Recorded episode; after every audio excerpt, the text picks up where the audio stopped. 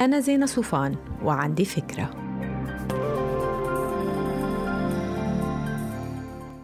هاي.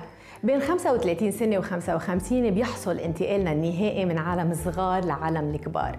العالم الاجتماعي إليوت جاك قال سنة 1965 إنه بهاي المرحلة في ناس بتصاب بأزمة سميها أزمة منتصف العمر.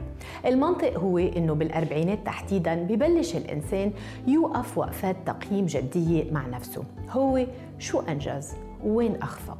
بيترافق هيدا الشيء مع إحساس بأنه جسمه عم يكبر وأنه العمر عم يزحف على شكل تجاعيد بوجهه وضعف عام بقوته البدنية.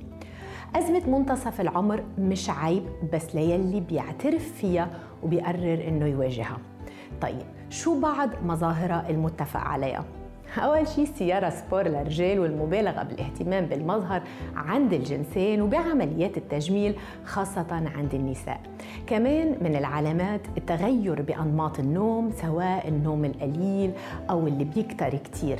كمان التغير بالحاد بالمزاج والإحساس العام بأنه الواحد علقان بحفرة ومش عارف يطلع منها.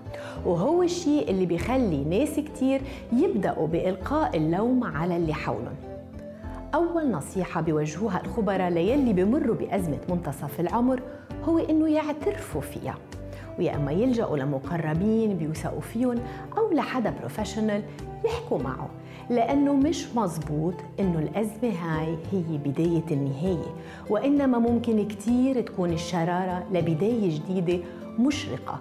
أول خطوة فيها هي وضع أهداف جديدة بالحياة.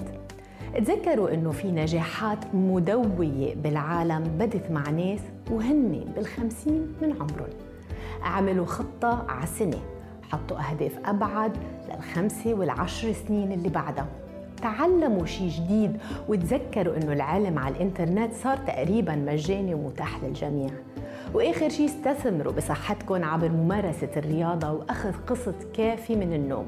وما تستقلوا قد إيه العقل السليم موجود فعلا في الجسم السليم.